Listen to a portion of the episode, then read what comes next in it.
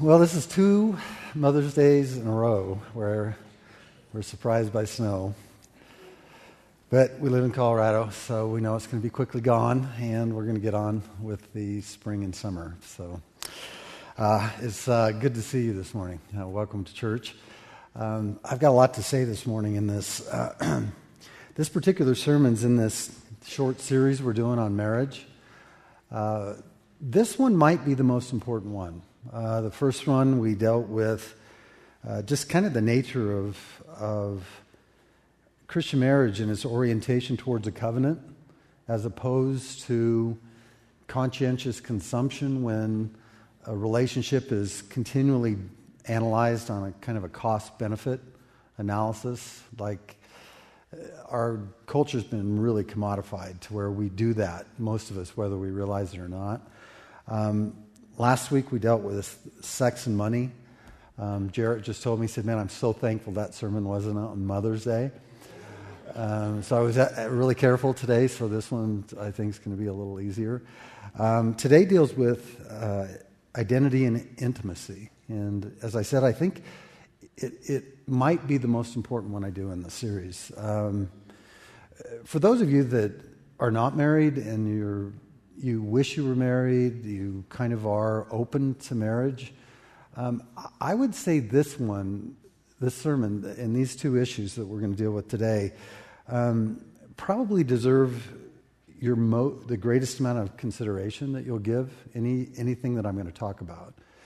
And the reason is, is that there's something about these issues that, as Christians, we should understand better than a non Christian. We should understand them, I think, even as if we understood the chronology of our own lives, we should be able to admit that these things we understand better than we did even a year ago. And certainly they should cause us as Christians to view and to experience uh, marriage and biblical love, um, I think, to a richer and a fuller degree than we ever could without the gospel. Um, throughout this series, what we've been trying to do is actually acknowledge a trend in our society where uh, particularly young people are becoming increasingly wary about marriage. Um, the marriage rates are going way down in the sense that people aren't getting married as much as they used to. But all the leading indicators are, are actually pointing to the fact that divorce rates are going down. But in spite of all of that, uh, especially those of you that are young, um, there still is heightened anxiety or worry about it. Um, so, what we've been trying to do through this series is really to kind of press into some of the issues that Christianity, that some of the assertions that it makes. And these two, I think today, identity and intimacy, are really, really significant. Now, before we, I launch into these verses that you just heard Brad read, um, I, I want to give you a little bit of background that I think will probably under, establish the context for these a little bit better. Um, one of the most fundamental aspects of becoming a Christian is that we actually come to recognize that we always were worshiping something.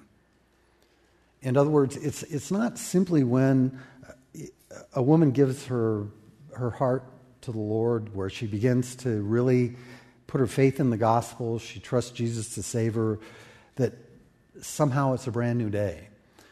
There's something about Christianity that allows us to go back before that, and it, it kind of disallows the idea that we weren't believers, that we weren't worshipers, because Christianity allows us to kind of understand that before we embraced the gospel, we really did worship a lot of things, far more things than we probably wanted to admit.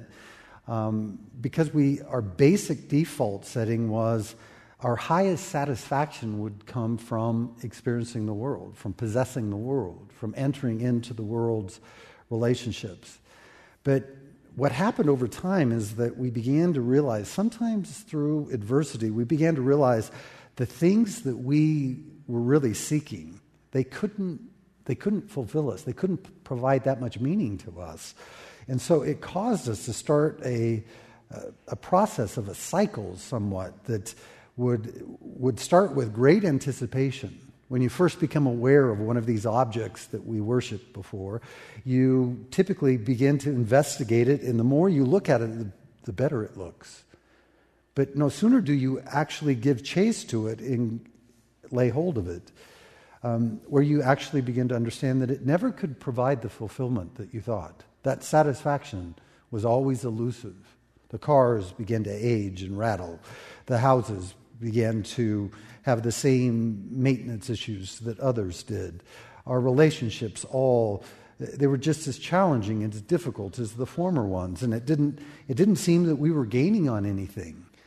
And so by becoming a Christian, we actually saw that we were always worshiping something. There was actually, it was virtually impossible for us to see a time at any point in our lives in which there wasn't something that totally captivated our hearts, something that promised us the moon, literally. And what happened was we just found ourselves repeating this cycle over and over. And for those of us that are older, we, we can see this pattern throughout our lifetime.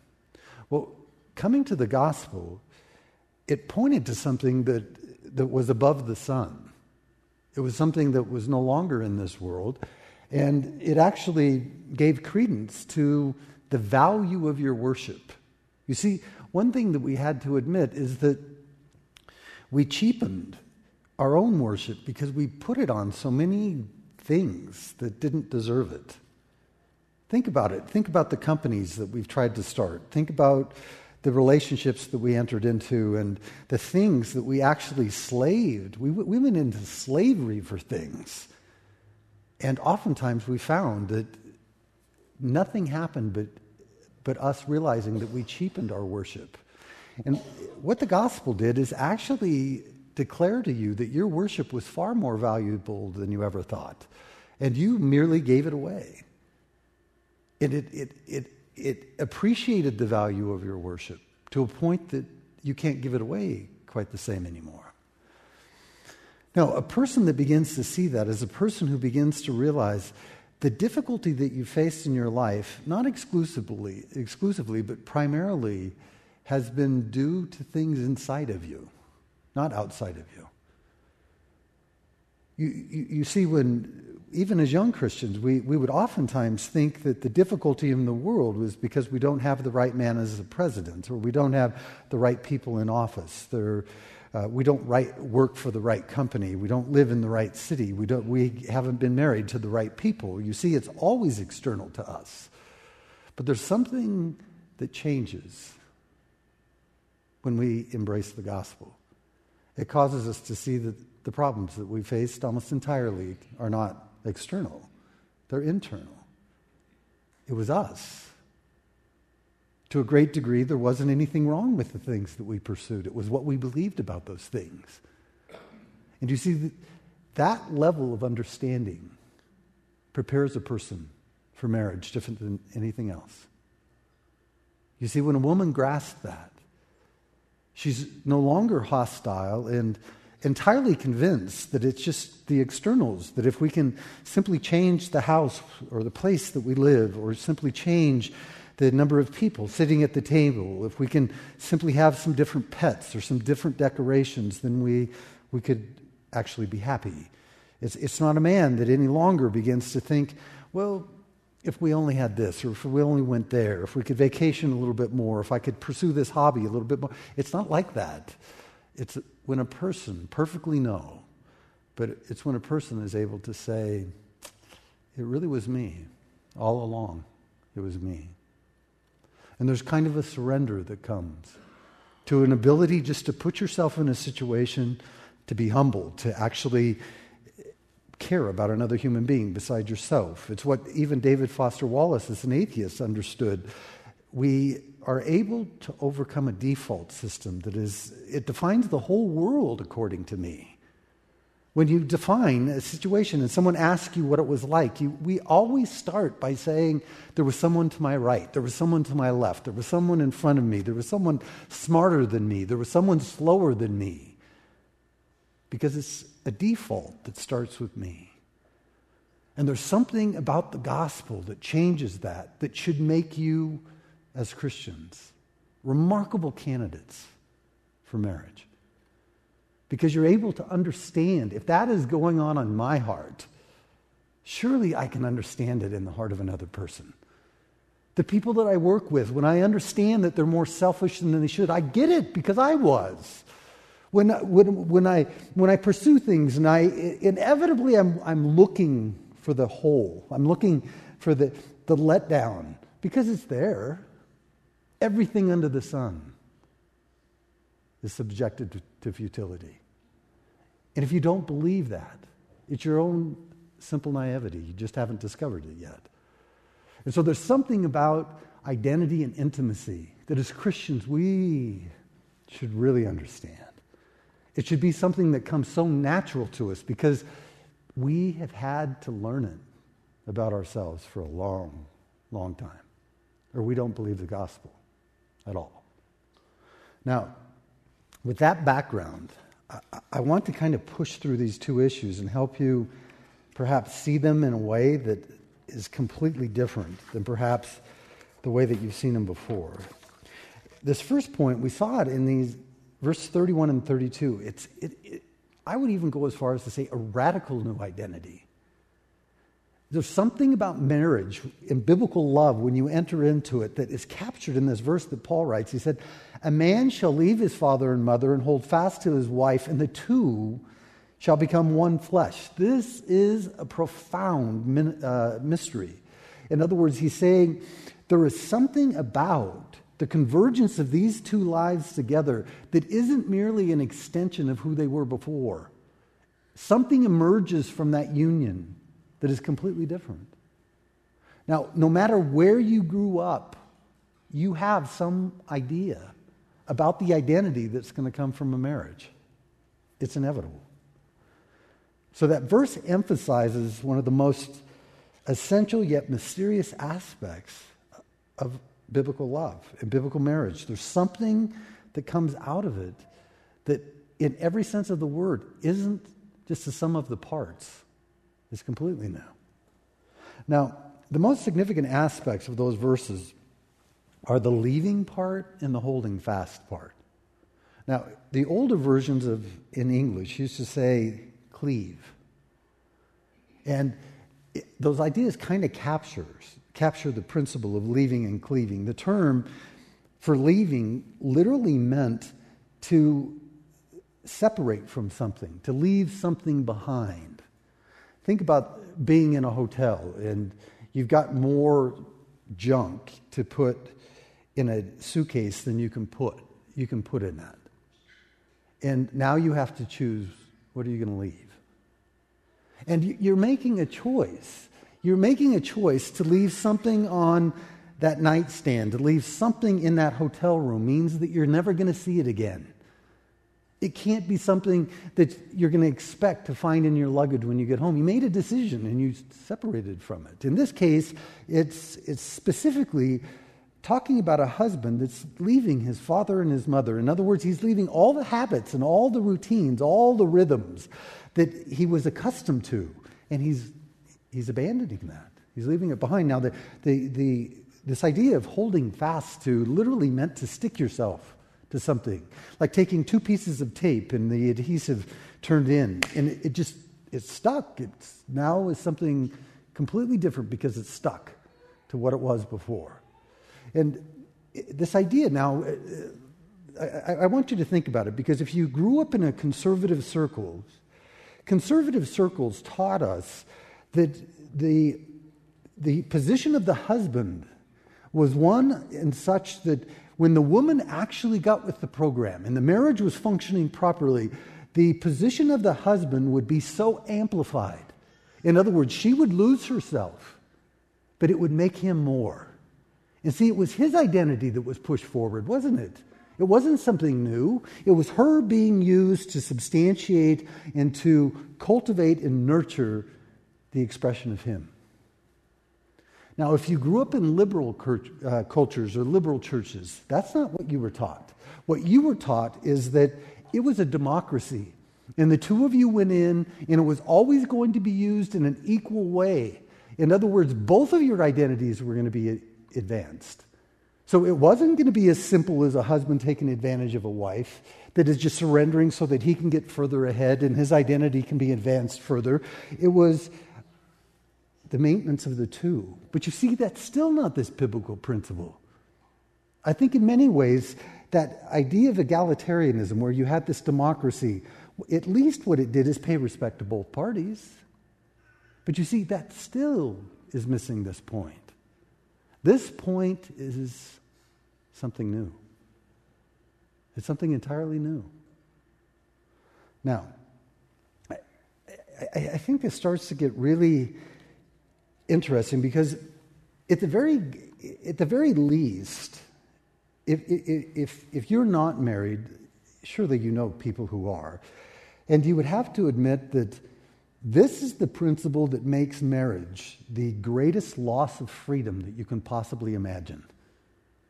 If you're not prepared to lose your freedom, then run away. Because it's impossible not to. And uh, just think about it for a moment. When you begin to date, you lose freedom, don't you? To a young couple, they begin to spend time together. By the very decision to spend time together, they're making a decision not to spend time with other people that they enjoy. When they, they ask one another, Where do you w- want to go to dinner? After 37 years, my wife and I still have a problem with this. Saying, What would you like me to bring home for dinner? What would you like me to pick up at the store? It's like, I don't know, whatever, whatever's fine. That doesn't, that bird does not fly. It's like, tell me something. She always, uh, she's always saying that.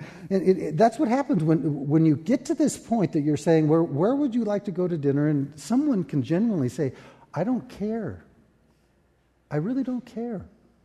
And other, there's another party that when you're being polite, you say you don't care, but really we care. But see, that's a loss of freedom, isn't it? That's a loss of freedom because you're not going simply where you want to go.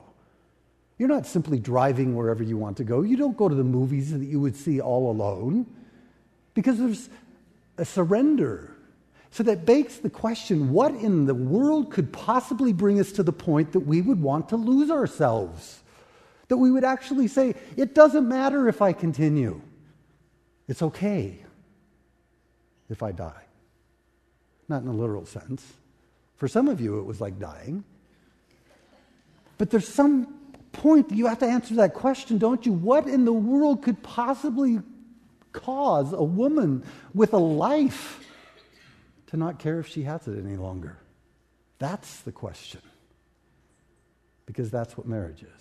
That's what this idea of this identity really is. It's loss it's a loss of freedom, it's a loss of life.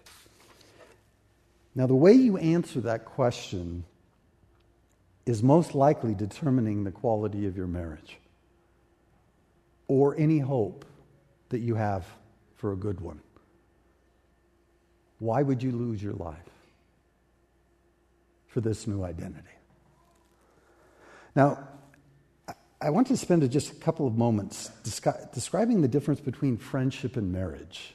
Now, I agree a lot with Tim Keller. I, I, I tend to think that he is one of the finest uh, spokespersons for Christianity that I, I am aware of today because he can deal with some of its most difficult topics in a way that doesn't make us all angry. It doesn't make us all want to just ball up our fists and fight. Now, this would be one of the points that I would differ with him on. Because when you begin to consider the, the difference between marriage and friendship, it's much greater than most of us imagine. I think it's, it's, it's much more significant than that. Um, most of us would see that marriage, we would see some sort of a relationship that would just be kind of a matter of degree. Just like when you think about loving something and liking something and loving something, you, it's actually, if you like it enough, sooner or later you're going to love it. And we think of friendship and marriage the same, but they're not the same. Love and liking are not the same, and marriage and friendship are not the same. Now, C.S. Lewis had a lot to write about, about marriage, in, particularly in his classic work, The Four Loves, um, which there, in, in the sermon notes, there's a PDF you can go and download for free of the book, The Four Loves. Uh, very, very helpful. It describes this friendship, where it comes from, and it helps us distinguish this. This is what he said. He said, This is why those pathetic people who simply want friends can never make any. The very condition of having friends is that we should want something else besides friends. Where the truthful answer to the question is, Do you see the same truth? would be, I see nothing and I don't care about the truth. I only want a friend. No friendship can rise, though affection, of course, may. There should be nothing for, uh, there would be nothing for the friendship to be about. And friendship must be about something, even if it were only an enthusiasm for dominoes or white mice. Those who have nothing can share nothing. Those who are going nowhere can have no fellow travelers. That is a very interesting statement because it's basically telling you our friendships, by and large, throughout our lives, emerge when we experience people that are headed in the same direction that we are. Now, I have to tell you that I am remarkably socially challenged. I, I, I have people that tell me all the times that I, I'm really not that good of a friend, but I think it's about this issue. I really do. Because I can tell you that, that my life is so focused, it's so determined that if I meet you along that way, we're going to get along just fine unless you stop going. And I, I, had a friend that was very dear to me and very close to me, and I, I, I met with him every single week for two hours between 6 and 8 a.m. on Wednesday for about six years. And he came to this point that he said, I'm beginning to believe that if I no longer go where you're going, you're going to walk off and leave me. And I said, Of course I would. And he was disgusted with me. I said, I, I'm really hoping it would be the same for you. He said, What do you mean? I said, I'm not going where I'm going because you're going there. I said, I hope that you're not going where you're going because I'm going there. The fact is, we've had a friendship emerge because we're both going in the same direction. And if one of us stops, the other should continue if it's worth going. And see, that's the essence of what C.S. Lewis is saying. Our friendships are going to emerge from people that are traveling in the same direction. If you're going nowhere, there can be no fellow travelers. If you're not interested in anything, you're not going to have any friends. If all you want is friends, there can be no friendship because it has to have an objective. Now, that's where there's somewhat of a uh, similarity between friendship and marriage. But they're not, they're not the same. You see, we're, we're going to have a number of friends throughout our lives, but when you really think about it, if you've been married multiple times, it's when people begin to wonder if you understand it, don't they? They would never question whether you understand friendship because you've had four friends. They would think there's something probably wrong if you've only had four friends in your life, but if you were married four times, see, they would have concerns, wouldn't they? And so there's, there's an aspect of this that's really interesting. Friendships are the result of us discovering others that have the same interests and beliefs, but they typically don't require us to change those beliefs. But marriage does. Marriage does. And so we see that marriage is very different than friendship because it requires you to lose yourself to find something new, to find something else. And you, some of you are probably thinking, especially those of you that have been married for any time at all, that you're, you're saying, well, it really didn't do that for me. It, I, I was able to go into marriage and I kind of kept myself. I was able to maintain the same job. I was able to live in the same apartment. I was able to keep the same dog and drive the same car. And there was really not a new me that came from it. That might be true. But I believe that to the degree that you haven't given yourself to this identity, your marriage is not functioning the way it should function. Paul said they're no longer two, they become one. There's something new. And so, this doesn't mean this distinction between marriage and friendship. It doesn't mean that friendship and marriage are incompatible with one another. Christ, oftentimes, married couples are indeed best friends. They're indeed best friends.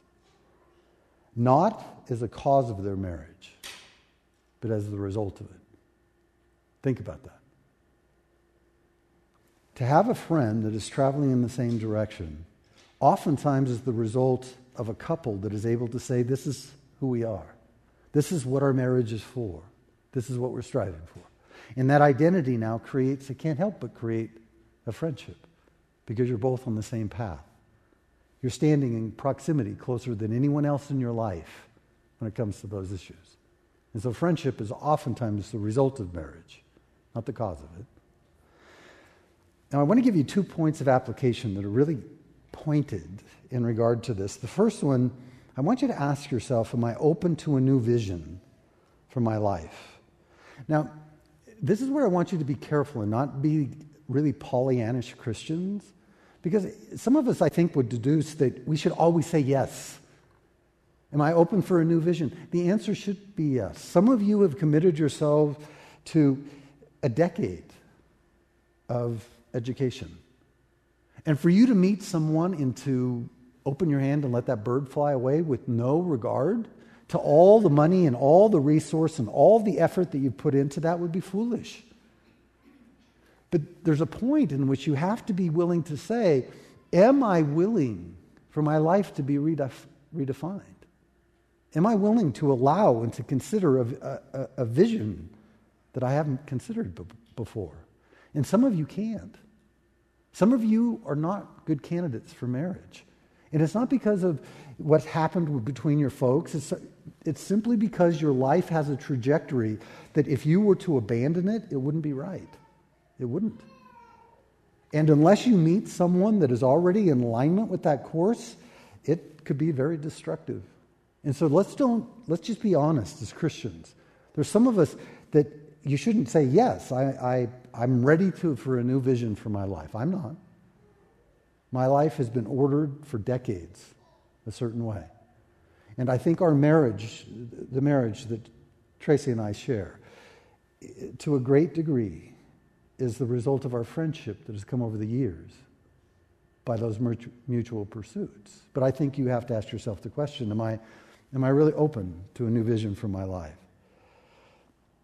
If you are truly set on a course and cannot imagine a new vision for your life, you'll struggle with establishing a, a marriage that has any hope in it at all. Conversely, if you are in a marriage where you have stubbornly insisted on your own vision, independent from your spouse, you shouldn't be surprised at the lack of unity and oneness that you've never known. You can't have it unless you share a vision. Now, the second question I want to ask you is what is the vision in our relationship? What is that vision? See, in Proverbs 29 and verse 18, it says, Where there is no vision, the people perish. And that, that it simply means where there you don't have that vision, there's a languishing, there's an de- impoverishment or a destitution that emerges from that. And yet, what I find more than any other thing when I help a couple in their marriage or try is that most marriages have no vision. It's two people doing the best they can. And they have two lives that are really on different courses. And what was bringing them together before they were married are the very things that are tearing them apart because they've never developed a new vision. They're not striving for anything together. Whereas if they do that, there's an alignment, a sacrificial alignment of their lives to accomplish those things. There's a sense of interdependence, there's a sense of coordinated effort, and you begin to love and appreciate each other because you know you wouldn't be that where you are without your wife, without your husband. But most relationships don't have vision. They are basically an extension of who you are personally not this new identity. And so, a new identity is a, a, an amazingly distinctive thing. And as I said, as Christians, we should understand that. We should understand what it's like to have God put us through a paradigm shift and cause us to change the way we view the world and cause us to, to value things and see things and to experience things different than we, than we ever have. This next point is radical intimacy. Now, this one I think is really interesting anyone who's been married for any time at all will admit that true intimacy in marriage is difficult to obtain. It's even more difficult to hold on to. And it really doesn't matter whether sexual intimacy or emotional in- intimacy, spiritual intimacy, or even economic intimacy, it's hard to grasp those things. And they're almost like water to hold in your hands. They slip through the smallest of cracks. And so this one's kind of interesting because the verse that we examined last time explained that intimacy was an essential part of biblical love. It was taken from Genesis 2:25. It said the man and the wife, the man and his wife were both naked and they were not ashamed. And it refers to every aspect of life, not just simply naked bodies. And so there's something about that being exposed. And I told you last time that not being ashamed is not the English concept. In English, we think being ashamed is it's really stressing the internal conclusions that we're making. The Hebrew concept didn't. It said to be put or subjected to humiliation. And so what what it was getting at in Hebrew is that they could be totally open without experiencing experiencing this reprisal, without experiencing this humiliation from the one outside of them.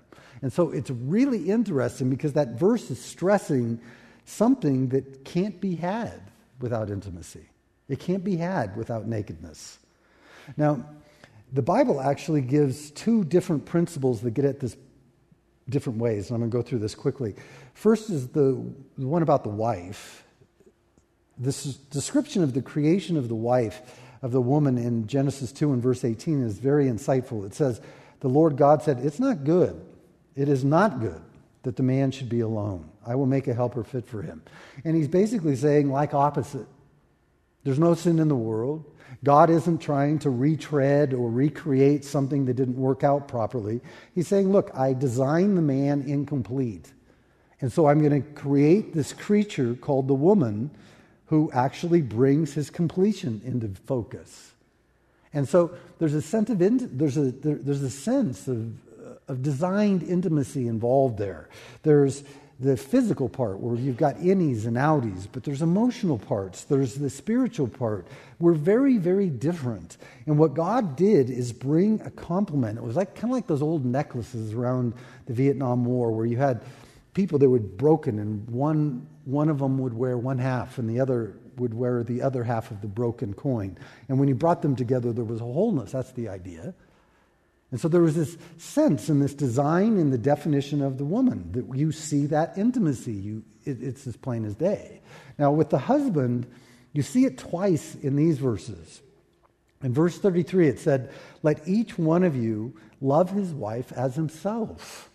In other words, when you love her, you're actually loving yourself. But that was an extension of what he already said in verse 25, where he says, Husbands, love your wives as Christ loved the church and gave himself up for her. Well, how did Christ do that?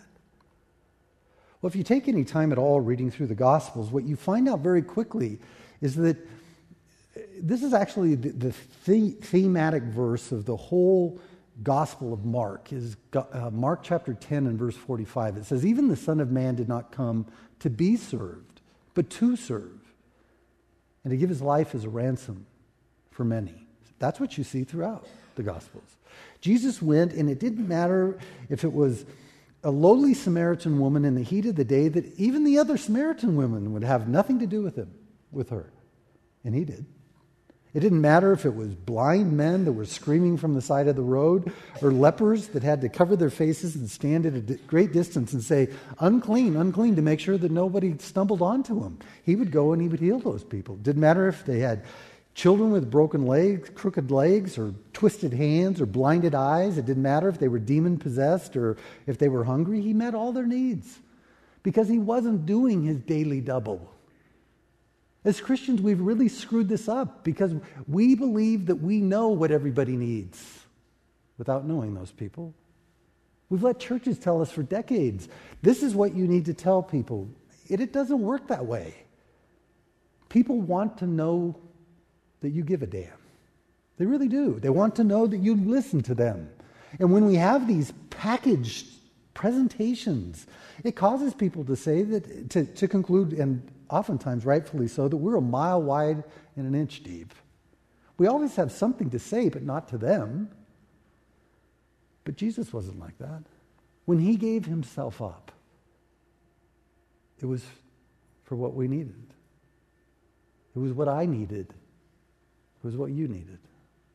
And so when, when Paul says, Husbands, I, I, I want you to contemplate the ministry of Jesus and I want you to give yourself up for your wife the same way. That is remarkable. Because that is stressing an intimacy that was the same kind that Jesus had. And it only emerged out of humility, understanding, and compassion. And so we see it both sides. You see the intimacy required of the wife, and you see the intimacy required of the husband, perfectly joined.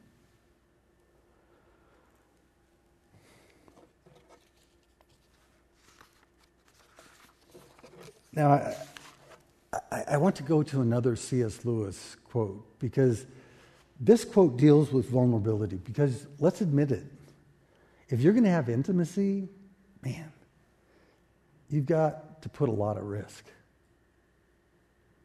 You've got to put a lot of risk. Just think about it. Even getting naked before someone else is really vulnerable. It really it causes you to say, what is she going to think of these little handles I've got right here on my bag? What is he going to think of these little marks I've got on the back of my leg? It's vulnerable, isn't it? That's just physically. What happens when we're vulnerable emotionally? What happens when we're vulnerable spiritually? When someone is able to actually sit down and to say, you know, I don't know if I believe this stuff anymore. The fear of reprisal is really great, isn't it? Now, listen to what Lewis said about this vulnerability and the inevitable, inevitable price. He said, There is no safe investment. There is no safe investment. To love at all is to be vulnerable. Love anything, and your heart will certainly be wrung and possibly be broken. If you want to make sure of keeping it intact, you must, you must give your heart to no one, not even to an animal. Wrap it carefully round with hobbies and little luxuries. Avoid all entanglements. Lock it up safe in, a, in the casket or coffin of your selfishness. But in that casket, safe, dark, motionless, and airless, it will change. It will not be broken. It will become unbreakable, impenetrable, irredeemable. The alternative to tragedy, or at least to the risk of tragedy, is damnation. The only place outside heaven where you can be perfectly safe from all the dangers and perturbations of love is hell. That is astounding. Basically, is saying if you're going to have a relationship that is worth anything at all, you're going to have to put yourself at risk more than you ever imagined. And I believe that this is the number one reason why marriages don't survive. Either they never had that kind of vulnerability, or somewhere along the way, we decided it wasn't worth it anymore. And the fear of reprisal, the fear of the other person taking advantage of me, caused me to cover my bets. It caused me to just play it only, I'm only going to be as disclosed or vulnerable as I can be because I can suffer that loss, but not the rest of it. And we lost it. And we've pretended for years that it can still be a good relationship, and it cannot. It cannot and it will not unless you're willing to be vulnerable, vulnerable again. Two amazing aspects of marriage identity and intimacy. Now, here's the practical application there. Ask yourself Am I really willing to be vulnerable? Can I be completely naked without the fear of shame or reprisal? Have I extended that kind of understanding which creates a place of safety to my wife or to my husband? See, it goes both ways, doesn't it? If I want that place of safety, I have to be willing to give it to. Am I willing to be totally vulnerable? The last one, in what areas can I be more naked? You see, because the nakedness without the shame was so divergent physically, emotionally, spiritually, economically. You just rating yourself on 1 to 10, 10 being, I'm as good as I can get. Doing an overall rating is probably going to be misleading to you. Why don't you break all five of those down and rate yourself on each one? Which one are you the best at? Which are the one, which one are, were you willing to actually give it up? Was it physically? Or, you don't have anything to be afraid of physically. And you've been totally open and not ashamed. But when it comes to financially, you are deceitful, you withhold information, you're misleading because you can't say, okay, I've got one that's a 10 and one that's a 1, so I'm a 5. That's not going to help you. But if you're able to say, I can go through each of these and say, by God's grace, I'm actually doing pretty well on this one, but I really suck at this one. And this is what I can do to be vulnerable. Do it. I really like coaching because coaches seem like heroes, but it's really not that difficult. Most of the answers that you're looking for are not that complicated. You're just not asking the right questions. And that simple question, where can I be more naked, probably will open a lot of doors to you. I'm pretty sure it will. All right, that's all I have. Let me take a couple questions and I'll be done. How would you advise a single person to apply this sermon today by means, um, by means of how best to prepare for dating and remarriage? Well, it was a long time. I've been married a lot longer than I was single, but the, the naked part when I was 19 had everything to do with sex. It had everything to do with physical bodies being naked. And I wish I would have known a lot more about the emotional part, the spiritual part, the economic part. When my wife and I went to to premarital counseling before we were married, it was one hour and 45 minutes on finance, and the other 15 minutes on sex. I liked the sex part, I hated the finance part. Um, but you see, I, we didn't know. We, did, we didn't know. And if, if you're single and you're dating, make sure that you're looking for a person that you can have this with. If you're, if you're dealing with some thug that's a jock that all he can do is think about football and he has an IQ of about 25, that guy is probably not a really good candidate for marriage. If you're dating with some guy that's a serial, uh, you know, going around sleeping with everybody that he's ever looked at, that's probably not a good candidate. But if you're actually qualifying a person that you could spend the rest of your life with and you're asking these kind of questions, you're probably way ahead of the game. If you're involved in a relationship, see if you can't establish some commonality in your thinking about what these things are. Because if you can't, your marriage is going to have a lack of depth and a lack of unity to it. All right, next question. I've got to hurry, I'm sorry. Um, to what degree should we lose ourselves in a marriage? That is, is it bad if we give everything? Um, let me just tell you something if you haven't figured this out. Your conscience is a terrible thing. Your conscience is a terrible thing. And over the last 23 years, I've worked with a lot of people that have left their marriages.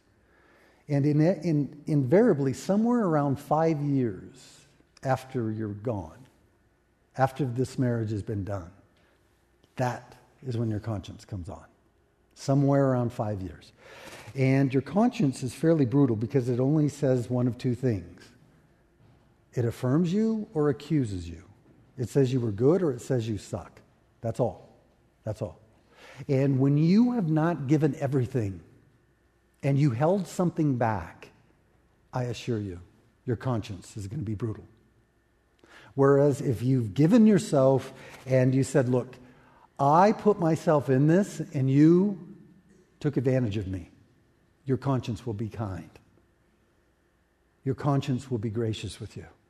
But if you hold back and you said, shoulda, woulda, could have, I could have done, done more, I could have persisted longer, or I should have tried, I should have been more sincere, your conscience is not going to be kind at all.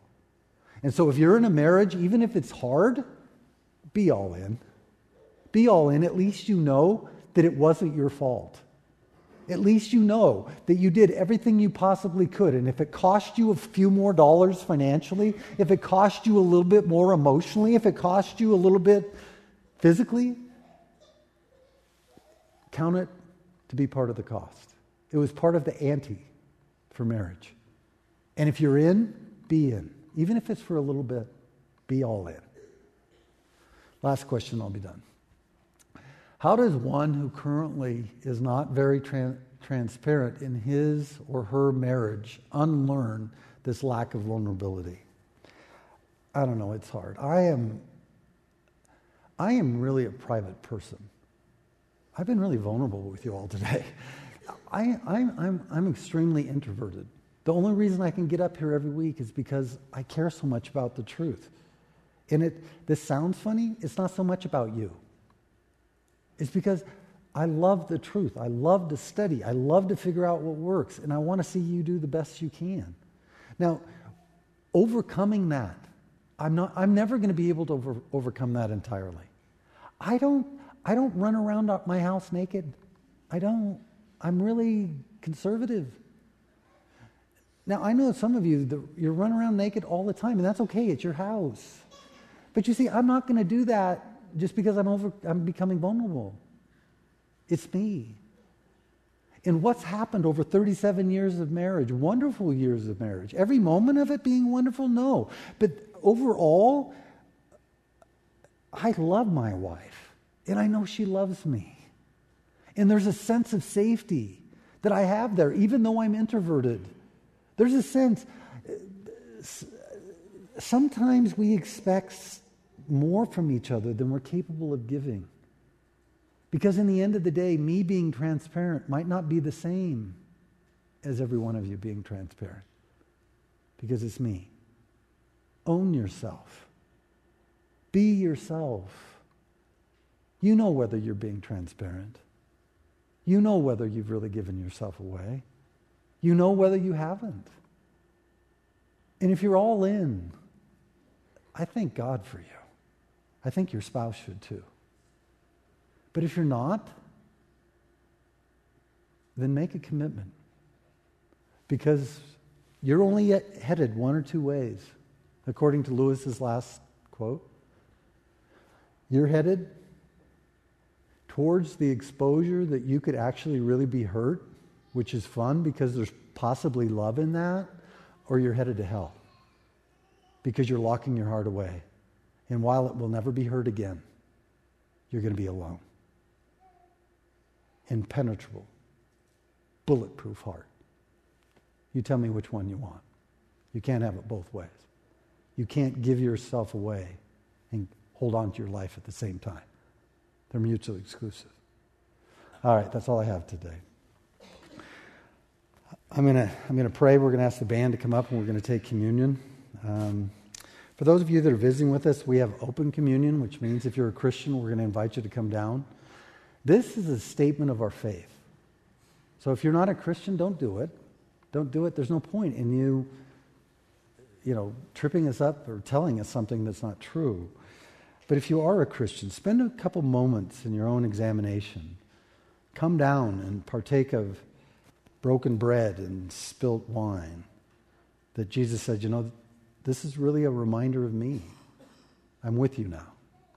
Let this be a powerful time of our worship and the f- conclusion of our service together.